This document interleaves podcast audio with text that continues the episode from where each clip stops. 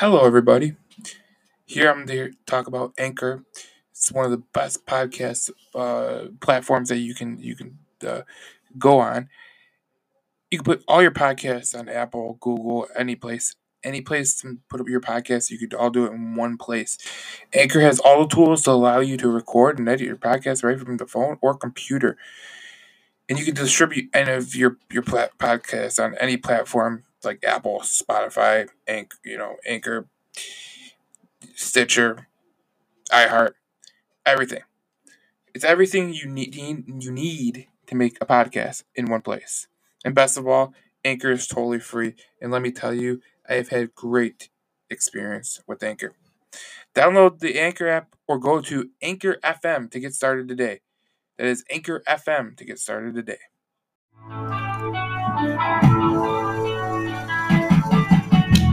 Welcome to Cindy and Joe's show. I'm Joe, I'm Cindy. and Billy Joel is playing. Obviously, I'm sorry. Cindy's very happy about it. I had a bad experience being at a Billy Joel concert, so I'll just refrain from uh-huh. comment. The reason I played this song is because you were right. I was wrong. I love that. I'm a dumbass. I so love that. Well, I wouldn't I'm a dumbass. You're smart. You're a Secretary of State. I'm well. You will be Secretary of State. I'm just a dumbass.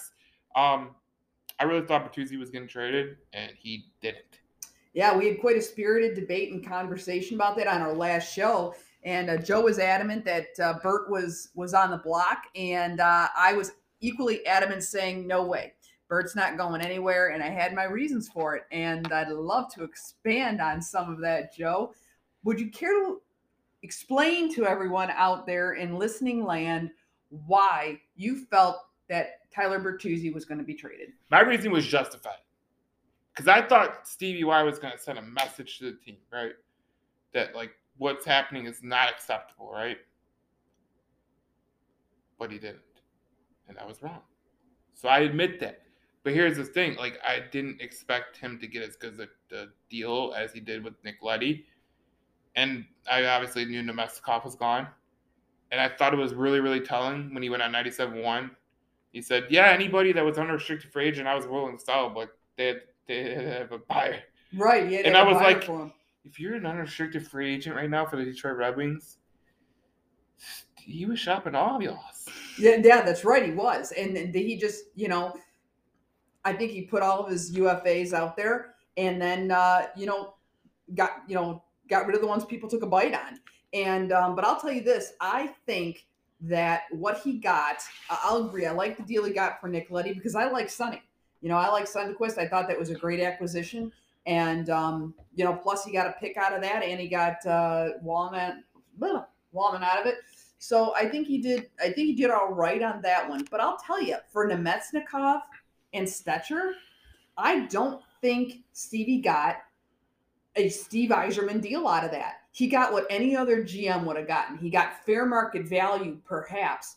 But Steve is so used to getting better, or we are used to Steve getting better than fair market value. We're used to seeing the Yzer deals. We're used to seeing seeing some really um, you know, getting some real serious value. I mean, Stevie's known to pick pockets. He's known to cut real tough deals. I actually expected him to get more out of those two, but I think for Leddy, he he got a very very good deal out of it. Here's the issue, though. The issue for uh, Stevie Y was, I was I was surprised he got anything for Stecher. I mean, Stecher's been fu- effing brutal. I mean, I watched him against Seattle.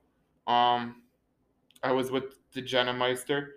Uh huh. because it was my birth. it was my birthday. Uh, it's, it's so I was watching the Red Wings and I was like, they better beat this goddamn team. And then she like like obviously she left because it was getting late. She didn't really want to be driving home that late. But uh, I was watching a game and all, all I said was, "This MFer better make the MF and play." And like you know my my cousins were my cousin was downstairs and she's like, "What what's going on?" I'm like that's sports. You don't even understand.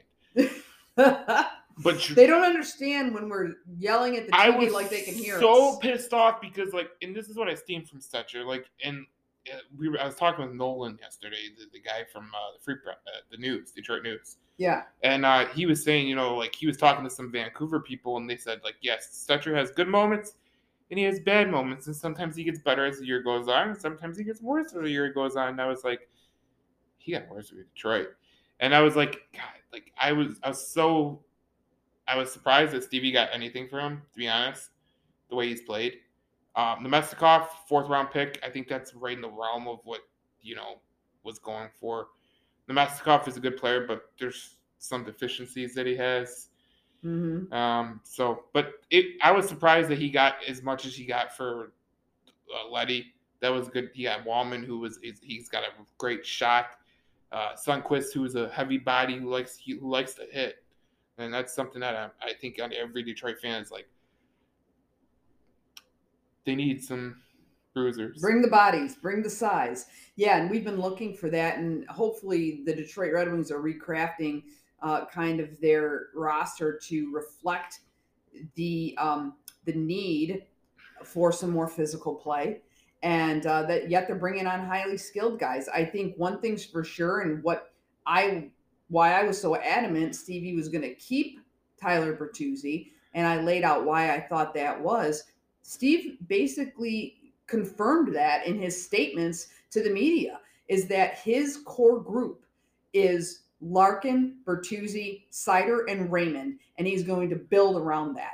He's going to build a team around that beginning of that core. And I think he might have one or two other guys who are going to become a part of that core. Mm-hmm. Um, who are going to reveal themselves to be worthy of that here at the either end of this season or starting uh, next season. But I think he's going to do a lot over the off season mm-hmm. to build around these guys. Um, I think this season would have been a whole lot different if Vrana was playing the whole year. I mean, look. Well, and they were doing, and actually, even with without Vrana, right? Look how well they were doing up to the All Star break. You couldn't argue that this team was making progress, and Steve said that. Mm-hmm. So, but um, the, the last, fact that they've just the last six weeks have been oh, it's been brutal. But again, uh, you know what I say to this? Yes, the last six weeks have been ugly. They've been brutal. They just collapsed defensively. Mm-hmm. You know, when you're giving up 10 goals, nine goals, seven yep. goals against Edmonton. I mean, you're giving up a ton of goals, but at the same time, um, you know, again, they are they knew that that's where their deficiencies were yep. and with the schedule they ran into in the last six weeks oh yeah it just shows that i mean i think i think the deficiencies were always there defensively but it wasn't so starkly obvious until they started playing some really, really tough competition. I agree. For the most part, I think that that um, I just think with Vrana in the, in the lineup, I think this is they would be closer to a playoff spot than they than they are right now. Obviously, they have not played good defensive hockey, and part of that, I just think that is there's a mixed bag of. I think what Stevie Y said on 97 when to take it about running into a wall. I think they did run into a wall. I think they played good for so long and they did so well. And then they ran into this little rut. And a lot of teams run into it. But uh, the last couple of weeks of the season, we need to see some improvement. I think if you do see improvement, I think Blashill's back. If you don't see improvement, Blashill's not back. Well, and that is the question of the day, really, and the question that Stevie Y has been asked, and quite frankly, he's dodging that.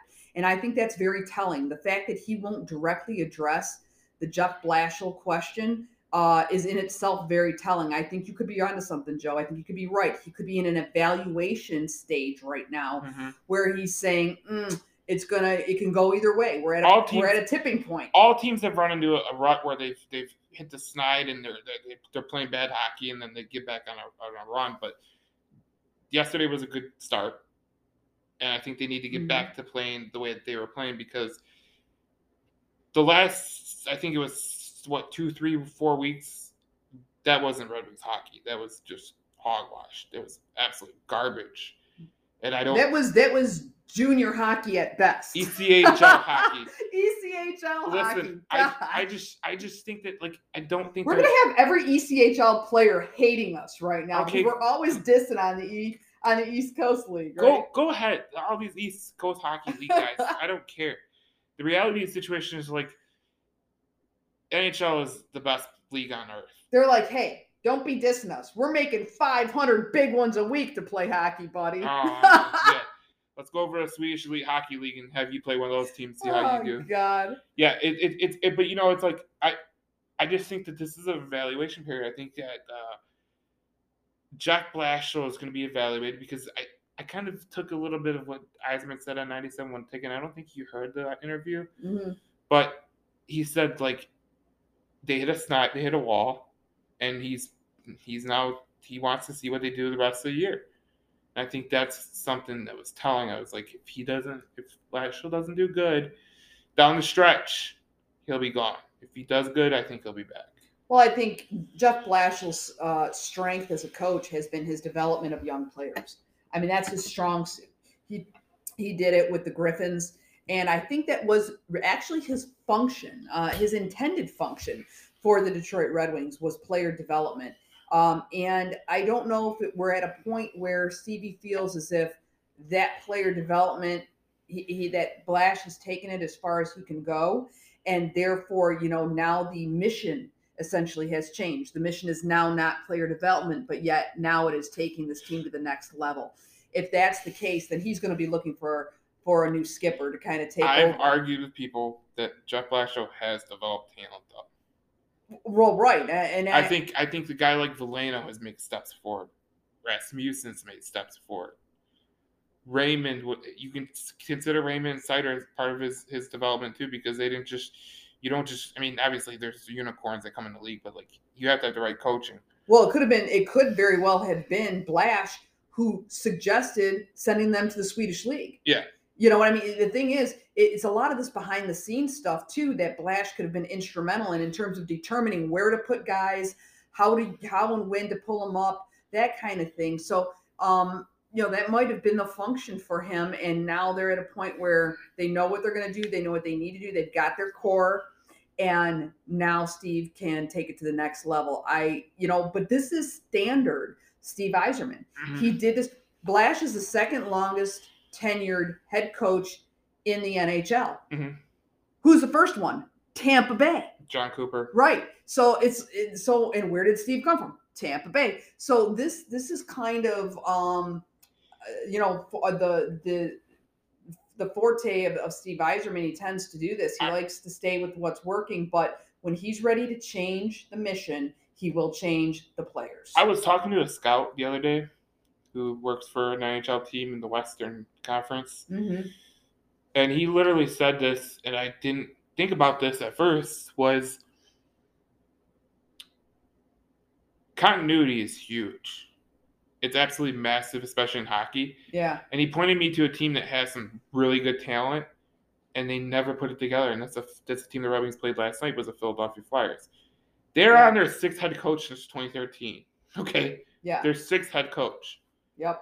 There's parts of what Stevie Y does is, you know, he was around a guy who, you know, he obviously had Brian Murray as his coach before Scotty Bowman, but he was always he always had the same coach Yeah. and that I think he really believes in that whole mindset of I want to keep continuity in there. I want to keep it, and then when we hit a wall, then I'll make the change. But I really don't think he's going to make the change just because everyone tells him to. You know?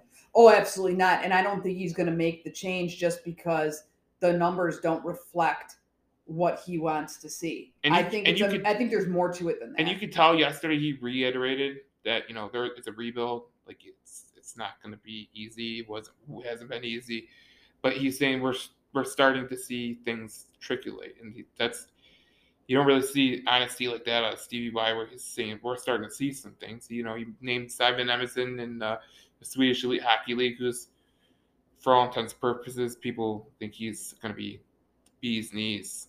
yeah, he's going to be a stud. I mean, he already has Soderblom's playing that. good. Yeah. Yeah. Niederbach. I mean, Berggren, they could call him up, but they don't want to call him up because AHL is the Grand Rapids Griffins are pushing for a playoff spot. So he, he kind of wants them to, you know, do good and keep that continuity. That's that's what I'm talking about, continuity, because he, he could bring Berggren up. Yeah. Berggren could be probably your second second center right now. Yep. But he's like, no, I'm gonna leave him down there because I want him to experience what a playoff push is and all that stuff. And that's that's that's what Stevie Y is thinking, and I think that's exactly what the mindset he's thinking as he goes through this coaching evaluation. I think so too. I, I I think you know Steve likes to keep things close to the vest. I mean, everybody knows this about him, but he said it. He said exactly that. He goes, I like to keep quiet and to myself. And, you know, he just doesn't feel that there's a lot of things that need to be shared. And um, that's just his style. That's how he is. And that's how a lot of really great leaders are in terms of their. Um, They don't show their hand before they of course not. Of course not. You know, um, I mean, even you know, I mean, I say even myself, you know, a lot of things I I I don't I don't say anything about, and people say, oh, well, you don't care because you don't say something. Well, there's a reason. You know, silent. They say silence is golden, and sometimes there's a reason for that.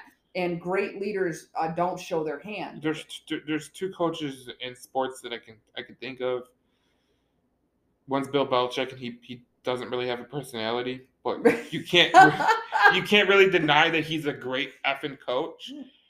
I mean, Scotty Bowman wasn't really the most personable person, but like right. he was a great ass coach. Yeah. I think those people that you see that are kind of stoic and they kind of keep it to themselves, they really show they don't really show their hand, and they that's what makes them great. Absolutely. Well, it's certainly part of the the recipe for that. So I think Steve is going to do what he'll need to do when he needs to do it. He's he demonstrates tremendous restraint and patience and discipline. Um, you know, even you know, I think he gets a little impatient with himself sometimes, or or with you know, he doesn't like it when people don't perform. You Mhm. know, and to him, there's just really no excuse for that. And um, so I think he loses patience at that point. But in this case, uh, I think his choices with regards to coaching staff are very strategic, very methodical, and he will make the right move at the right time. Um, he's not going to be pressured into doing anything else. I believe the same thing. I don't think he's gonna make these these mis- he's gonna be pressured in anything. I think he's very deliberate with what he does. I think he has a planned approach, which we've seen, and I think that he just he he, he outthinks everybody else because of the way he thinks the game and the way he perceives it. Well, some people, you know, they say some people will manage like they're playing checkers. They want the they want to be kinged. They want to be, you know, they want to have be all show. And some people play chess. And Steve Yzerman plays chess. He's thinking five, six, seven moves ahead. He already knows because he knows where he wants to go. And I believe that Steve Yzerman is not looking just to be a flash in the pan. He's not looking just to put. I mean, let's face it. Steve Yzerman could make all the moves. He's got all the authority in the world. He's got the money to go ahead and pull together a, a- championship team for a year. He won't be able to hold it more than that. Right. That's not what Steve's looking for. He's not looking for a contender for a year. He's looking for a contender for a decade. He's looking for another legacy. He's looking for the Detroit Red Wings not to have a good year, but a good decade. And he's putting the pieces in place to do that, just like Tampa Bay. I, I love what you just said. He, people need to understand to be a consistent contender, you have to build through the draft, build, build, build, and then when you you can add pieces once you identify that you do have those pieces, and you can now go and go into free agent market and be like, listen, we got this, we can get this guy, and he'll make the team better. We can get this guy, and he'll make the team better. That's what I like. What Stevie Y is doing. I think the best way to build a team is through the draft. Yeah, you build from the core out. It's like even, you know, for, for a lot of us who go to the gym and we work with personal trainers, and I've been blessed to work with a fantastic personal trainer. Uh, I know you, you missed me, Frank. I'm, I'm coming back, but uh, I've been a little bit busy with this SOS thing, Yeah. right? But what, your, what will a good trainer tell you? Any good trainer says, we're going to build your core first. We're not going to put a pair, pair, pair of guns on you. Like, yeah, we could do that. We could build up your arms and you can give you a pair of guns that are going to be flashy but you don't have the you don't have the core strength to hold that up. So what good is it? Because you're really not as strong as you think you are. It's a facade. Yeah. Steve doesn't want to put up a facade. He wants to build from core out. He'll build the core strong as hell first. And then when he starts to build out those guns, when he starts to build out those legs and thighs, when he starts to build out that endurance, you are going to see an absolute grade A championship team that can compete in the long term. That's what he's wanting to do. And that's exactly what the Ilitches have hired him to do. Yeah. So let's not lose sight of that. And I think that, you know, Wings fans have, you know, have been they're very patient. Uh, they can be. We get a few people on our on our pages who are, you know, get rid of Blashill, fire Blashill. But I think that's very short-sighted. Um, I think that you know, Jeff Blashill will will make his exit from the team dignified, gracefully, and at the right time. And um, I think Steve, he and Steve Yzerman will work together on that, and uh, Steve will bring in what we need when we need it. So uh, when everybody says trust the Yzer plan, uh, I I believe that because there's one thing is for certain, nobody can deny Steve Yzerman is running this program. He's running this crew, and he's one of the smartest, most intuitive people in the game right now and probably ever. I mean, there's just no doubt about that. This is what he was born to do. You know, I like to tell people I was I feel as if I was I was always born to be in public office. I was born to be in public service. I was born to be in government. It's really, really weird. I know I'm weird. I get it. It's cool. I'm I, I've learned to accept it, right? Darren always says, live your truth. Oh, okay. My truth is I was born to do this. Um, and, and I have a, a, weird, almost unbelievable intuitiveness uh, about intuition about my field. Steve is the same way. Yeah. And there's no doubt about that. How can you not trust in that? There's a lot of people that are kind of. There's a lot of people that are. There's a lot of people that are. They, they uh. we are laughing. I must share this. So, Joe has what? What do you? What it would cause anybody to pause if you get a vibration between your legs. Okay, I had my point. phone between my legs. His phone. I had my phone between my legs, and I started getting a call, and it's vibrating. I'm like, "What the hell is going on?" It's, you're getting feeling all tingly in very sensitive places. oh boy! Causes pause for anyone. But anyway, we digress. We get off of it. I can't. I can't even. I don't even know what I just said. Can't even. Re- can't even recover from that. Well, thank God. I think the Red Wings have the right people in place. All we can recover. say is the Red Wings are recovering. They're recovering. It's okay. It's like they've been on a bender and now they realize morning has come. They've taken their aspirin, they've taken their, they've eaten their bananas, taken their dry toast, and they're ready. They've had pots and pots of coffee. They are ready to get over that, forget about that nightmare of the bender they were on, mm. and now they're on the road to recovery. So, what do you want to see from the Red Wings in the next couple games? What I'm looking to see from the Red Wings in the next couple games, actually, and they actually demonstrated that very well um, in the last game that they played. And that was, um, you know, you see a pep in their step. Yeah. You see some uh, new energy, and I'm looking to see that. And I'm looking to see, you know, some kind of um, some kind of retooling on defense. Yeah. You know, that's what I'm looking for. So their next their next four games, they have two games on the road: the Islanders, uh, Penguins. Yep. Two games at home: Tampa Bay Lightning and New York Rangers. What do you think the record will be? Um, I'm going to go out on a limb here. I'm going to say the Wings are going to go th- uh, three and one. I think they're going to lose to Tampa Bay, but I think they're going to. I think they're going to take New York. Uh, the Islanders. I think they're going to take uh, um, Pittsburgh. Pittsburgh, and um, then I think they're I think they're going to take the last one too. I will go three and one, but I'm going to say they lose to Pittsburgh. Okay, so I'm thinking they're going to lose to Tampa Bay. Yeah, I think they're going to lose to Pittsburgh, but uh, we'll see what they do in the next couple games. Tough schedule, a little bit of, but it's it's good because we're gonna we're gonna see if they actually bust it out of the slump.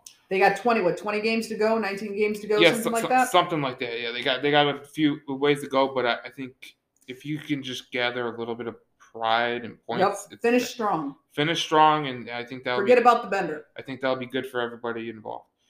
This is Cindy and Joe show. This is the rubbing segment. Obviously, you will hear Nolan Bianchi of uh, of the uh, Detroit, Detroit, News. News. Uh, he's a freelance writer. He was formerly on the Locked Rubbings podcast. Very good hockey mind. You can follow him on Twitter. And then in the next segment, we will be talking about the Tigers talk about a difference in two teams at the same personnel owns, but we will get to that in the next segment. See you then. All right, welcome to Cindy and Joe show. Obviously, Cindy's not here. We are with Nolan Bianchi. I hope I said that right. Uh, he caught, he's a freelance reporter for the Detroit News, and he was on, formerly on the Locked On Red Wings podcast. He's got a lot of good insight into the Red Wings, so we have him on here. Yeah, thanks for having me. I'm uh, I'm looking forward to it. I always love chopping it up about some wings. So uh, obviously, lots to talk about. Yeah, I seen that you were there yesterday at the press conference. I was not. I was I not. thought you. I thought you were there. No, no, I was uh, I was doing that all from from the comfort of my own bedroom. So that Oh, was that was Was that on? It was on to- Skype, right? Zoom or whatever. Yeah. Yeah. How did how did how did Yzerman sound when he was talking about you know the whole trade deadline? What did you think about it? Well, I kind of thought that you know he, he really did the best with what he could. Yeah, Uh, it kind of reminds me of two deadlines ago where like you had some guys that could be moved, Athanasiu, Mike Green, uh, and you know that those obviously weren't the prizes of the free agent market by any means. right. and uh, you know it, it kind of played out exactly how you thought it would. I think yesterday was a pretty interesting day, uh, just across the league because you know we we as of like a week ago the the market kind of started to pick up, Trade started to uh, to happen, and and you're looking at it like holy crap, like this is quite the seller's market, and and you know when you apply that to Steve Yzerman. Uh, that usually means it's like uh, worth double. I don't know, Uh, but um, you know, I, I think a lot of people were expecting something crazy. Uh, and Yeah, with just- Tyler Bertuzzi. Yeah, yeah, one- Bertuzzi, Zadina, anything like that, and it just one never people- came. I was one of those people that bought into the rumors about Bertuzzi being moved. I was like, he's he's totally getting moved, you know, because you hear it from Frank Seravalli, you're like, okay, he's he he has to know something, you know, but then he it, it comes out to be hogwash anyways. Yeah, I mean, like that, that you know, there's no telling whether or not they actually had discussions on it. I don't think he said during his press conference yesterday whether or not they they entertained anything, but uh, you know, when it was all said and done, he kind of did give give Bertuzzi a vote of confidence, said that he'd like to extend him sometime in the next 18 months and and make him a player that's here for a really long time. Now, that is uh that could just be a bluff you know that could be something he's doing to to keep his trade value high. If he did kind of try and move somebody at the deadline but is now might be looking to move him closer towards a draft or something like that. Yeah, so i don't think that trading tyler bertuzzi is ever out of the question but i also don't necessarily know that it was uh, a focal point or a mission of what he was trying to accomplish this deadline yeah. I, th- I think I think with Tyler Bertuzzi, you know, he's he said that you know obviously he gave Mantha that contract extension, and then he trades him for, for Jakub Vrana. I mean, he's he says he doesn't want to be known as a guy you can't read, but you really can't read this guy. Yeah, and I think that you know the what's really interesting is I remember I was listening to the uh, 32 Thoughts podcast with Elliotte Friedman sometime in the last week, and he was talking about that in particular with with Dylan Larkin, and and you know I think everybody uh, would believe that trading Dylan Larkin is is unquestionable, and that he would fit in that category of untouchables along with Raymond and Seider. Emily Kaplan from ESPN put out a report said that uh, Seider and Raymond were the only untouchables and didn't mention Yeah. Dylan Larkin. And I think that that just got everybody's ears perked up a little bit. And so, um, you know, it, it, it's he's somebody who I think just prefers to do his business in quiet, and I think there are a lot of benefits to that. Uh, but then obviously the the um, you know opposite reaction to that as as people who follow the team and stuff like that is that you just don't get a lot of breadcrumbs you don't see a lot of stuff coming and you know you can you can kind of be holding out for something that just just never comes to fruition like yesterday with uh, a you know hypothetical Bertuzzi deal or something like that yeah, the hypothetical Bertuzzi trade. I, I thought I, thought at first I was like, "There's no way," and then I was like, I bought, I totally bought into it at at, at, at the end. Of Yeah. Like, I was like, "This is totally happening." But what do you think about the Nick Leddy trade? Like, obviously, I thought he got a lot for Nick Leddy, especially since he's an expiring deal on the. uh the, He's gonna be a free agent next year. I yeah, I mean he's he essentially got the the second round pick back that he uh, used to acquire him. So I thought that was nice. And then on top of it, he got a couple uh, nice players in uh, Oscar Sundqvist and Jake Walman. I don't know what those players will be, but you know, I I do think that as you kind of move these players out, I mean, he moved three players at the deadline. Two of them he only got back draft picks, and then the other one he kind of replaced essentially in that Blues deal. You know, he kind of uh, yeah, he replaced picked up the uh, picked up Sundqvist to maybe uh, take on a role as you know he won't be in the same role as Vlad Namestnikov. I don't think he's as good of a player as Vlad Namestnikov, but he does kind of fit that you know third, fourth line forward type deal, maybe second line forward. I don't I don't know what he'll end up doing just because uh, you know Blashill is so all over the place when it comes to his line combos and stuff like that. But then he also got a replacement on the back end uh, with Walman. So, you know, he, it's kind of sounds like Walman is a little bit similar to the type of player that Nick Leddy is. Maybe not as good in transition, maybe not as good exiting the zone and on zone entries, but uh, you know, still sounds like borderline replacement level players that you can kind of throw into the lineup and not have to worry about calling up, you know, reinforcements from the AHL to to finish off the season here. Yeah, exactly. Especially since they're going for a playoff run in Grand Rapids. But you know, I I watch seeing Sundqvist become to the Red Wings and uh, Walman. You know, obviously I have a scouting background with the, the, NHL, and I actually interviewed with the Red Wings. But you know, Walman, that, that guy, he's he's a he's just a stay at home defenseman. He's not really good in transition, so I see what you're saying there. And Sundqvist, he's a bottom six guy, but it's still good to get something back for a guy who's probably going to free agency anyways. Yeah, absolutely. And I think, you know, when you think about what the trade deadline is for for a rebuilding team, a team like the Red Wings, you know, it's pretty much just to how can we get assets without setting, you know, our team back and and you know, let's just be smart about this and I'm glad that that he's not going to just let things fall off the cliff and say, all right, well, you know, you know, I don't know how we're going to get through the rest of the season because things have not been good. He actually acknowledged that yesterday as well yeah. uh, over the past six weeks, and so I think you know one of the primary goals is to kind of get something for the players who are worth something while at the same time making sure that all of the progress that was made at the beginning of the season is not completely forgotten about by the time we reach season's end due to uh, a supreme drop off in play kind of like we've seen because it really does feel like over the past you know month or two uh, they have a little bit erased that that feeling of progress and you know who knows where they'll finish up but they could finish uh, somewhere very similar to to where they did last year. And i don't think that would necessarily be a surprise uh, but i think it would be a little bit disappointing given the way that they started the season and, and how promising everything looked because i think right now a lot of people are just like what the heck is going on? So. Yeah i, I look at it like i kind of like i think the first part of the season was kind of like a mirage if you if you would you know? Because i really don't think they were that good because I really don't think that they had the defense to, to, keep up with it. And I really didn't think their offense was that good either. But this has been totally just ridiculous the way they've allowed 61 goals in the last 10 losses, and it's just ridiculous. Yeah, this last stretch has been uh, really bad. And, you know, I remember I was looking at it kind of I think I can't remember if it was going into that Toronto game or if it was before the or after the Toronto game or whenever it was, but you know that was kind of the beginning or or I don't want to say the beginning. They they had a really tough seven game stretch where they played like seven top ten teams in the yep. league. Uh, and Toronto was one of them. That game that they gave up was it nine goals, ten goals, whatever it was. Yeah, ten goals. Yep. Um, and I remember I was looking at the the you know goal differential across the league. And i believe heading into that game they were third worst in the league in goal differential. And that just doesn't happen overnight. That doesn't happen you know necessarily because of a bad two three game stretch. And so i think that stat was kind of uh you know seeing that was was kind of the eye opener for me is like okay maybe this team has been playing a little bit above its its means a little bit. And i think that everybody kind of figured that for a majority of the season but at the end of the day they were still producing wins. They were finding ways to win close games.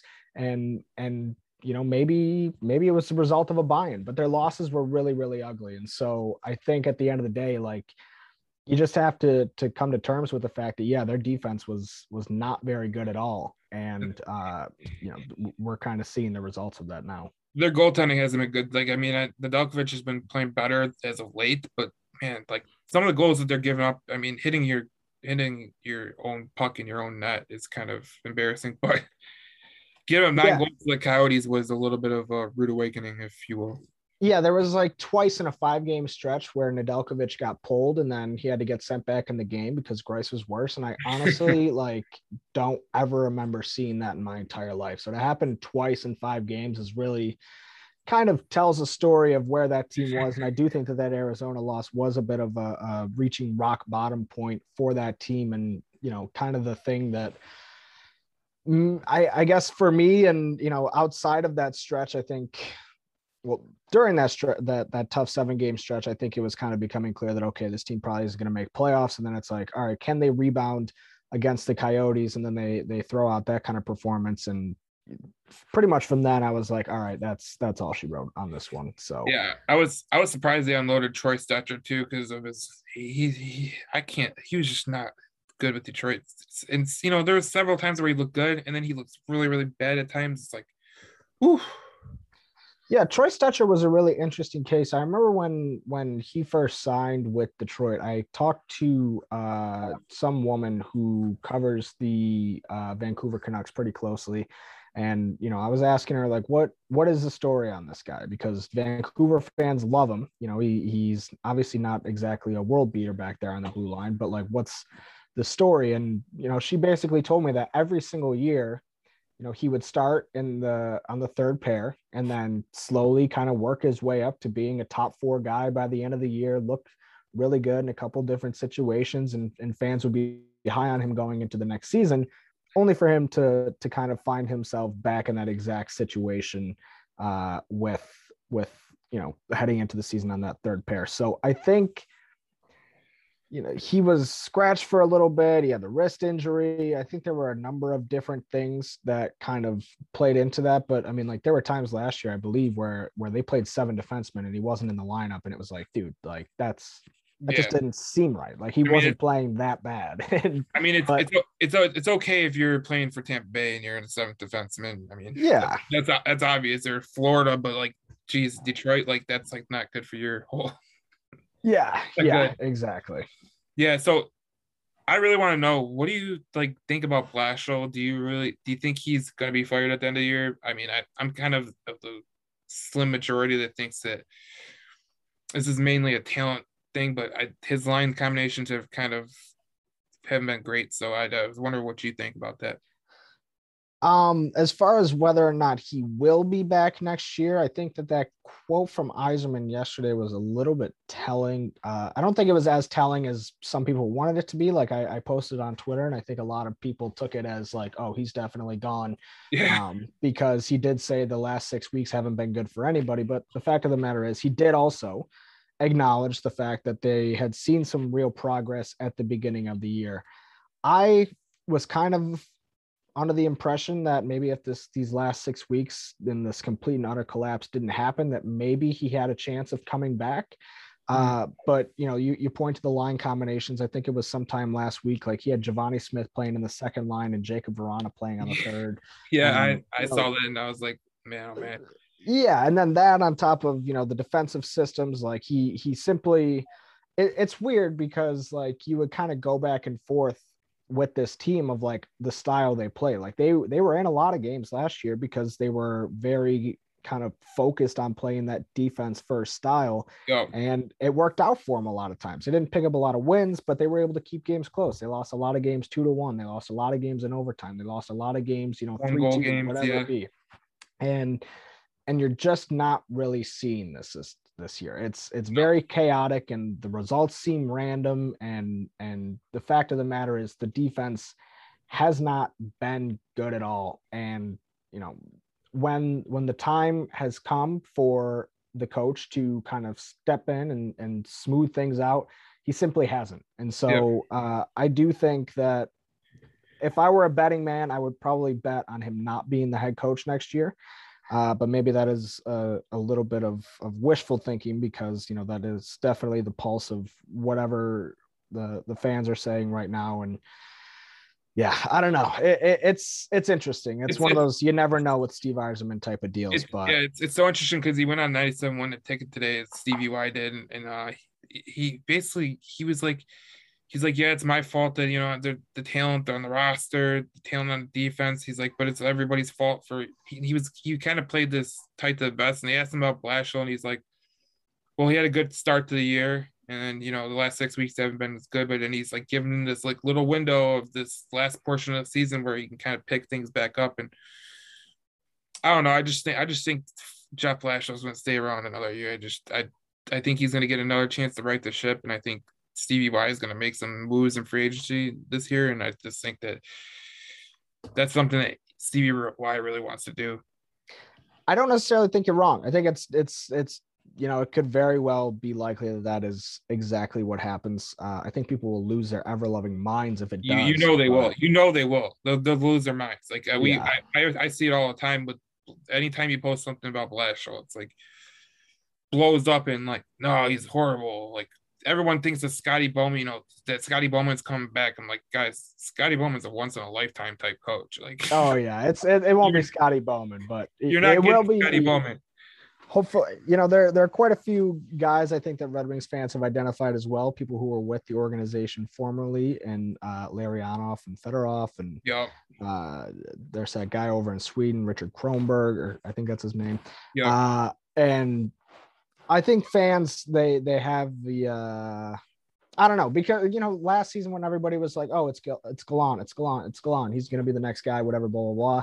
Like I don't like he could have had Gallant if he wanted him, but people act like you know he missed out on his opportunity to get Gallant when the reality is like that that is simply not the case. And yeah, I think Gerard Gallant is a good coach, but the fact of the matter is he hasn't won, and the way he's been kind of swiftly, you know, removed from his previous two positions. Yeah, Vegas, uh, New York. Yeah, exactly. Yeah, yeah. You know, it's like he's not the end all be all. And yeah, exactly. People obviously want it because there's the ties and he has had success, but I don't know. I, I don't necessarily have an idea in mind for who the next coach will be. I just know that that if Blash comes back, I don't think people will be happy.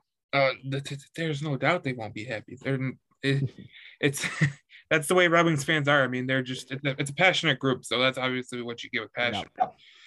Man, it's like crazy, but like I, you know, I heard Stevie Y on 97 won the ticket. He was talking about that this is going to be a long rebuild, but he named the prospects and said that he thinks that they're going to come up like a Simon Simon Edvinsson and a Soderblom. Like, what do you guys what do you think of those two in particular?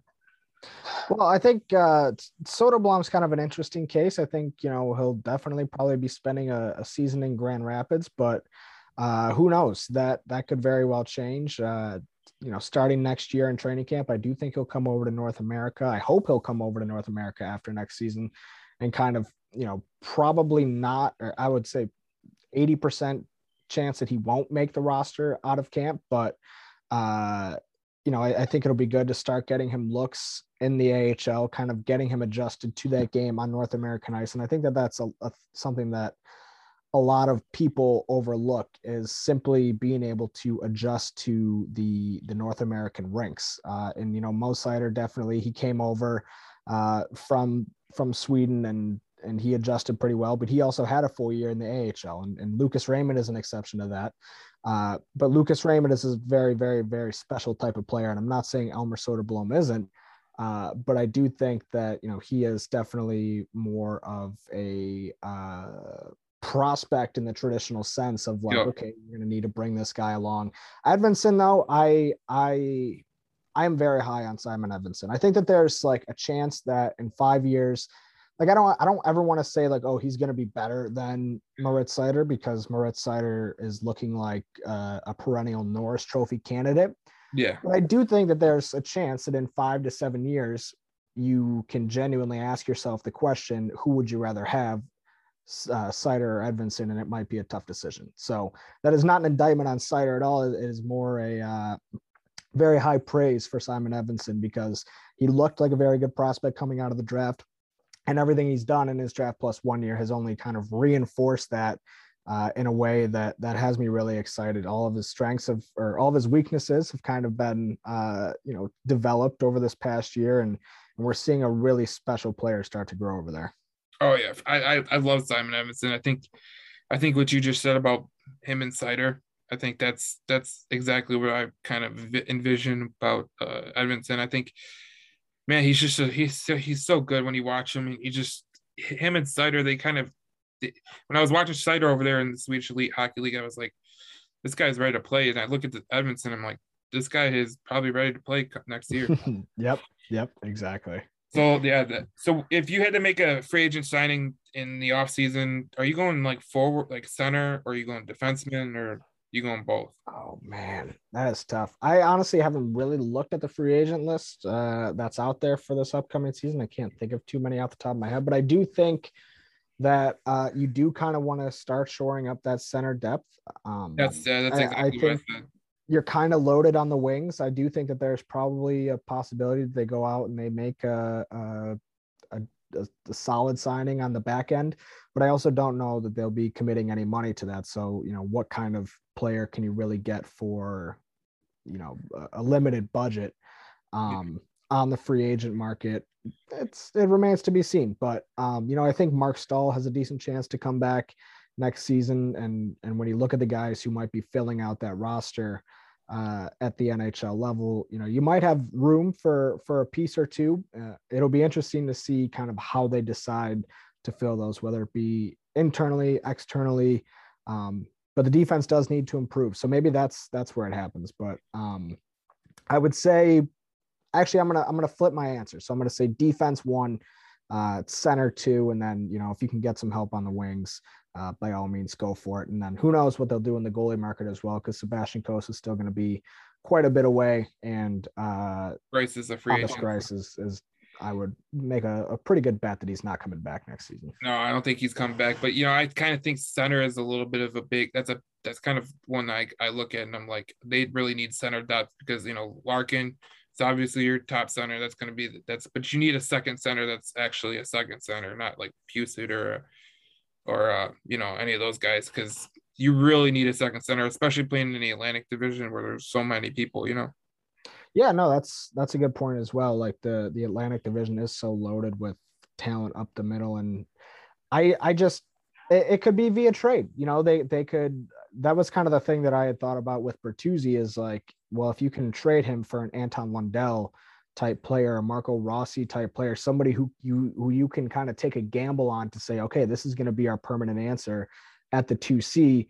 I think you know that's good enough reason for me to go ahead and do something like that because, like you said, it is so hard to do it, and if they're going to do it through the draft, um, you're gonna be waiting. You're yeah, you're going to be waiting probably uh, a little bit on you know that elite player up the middle.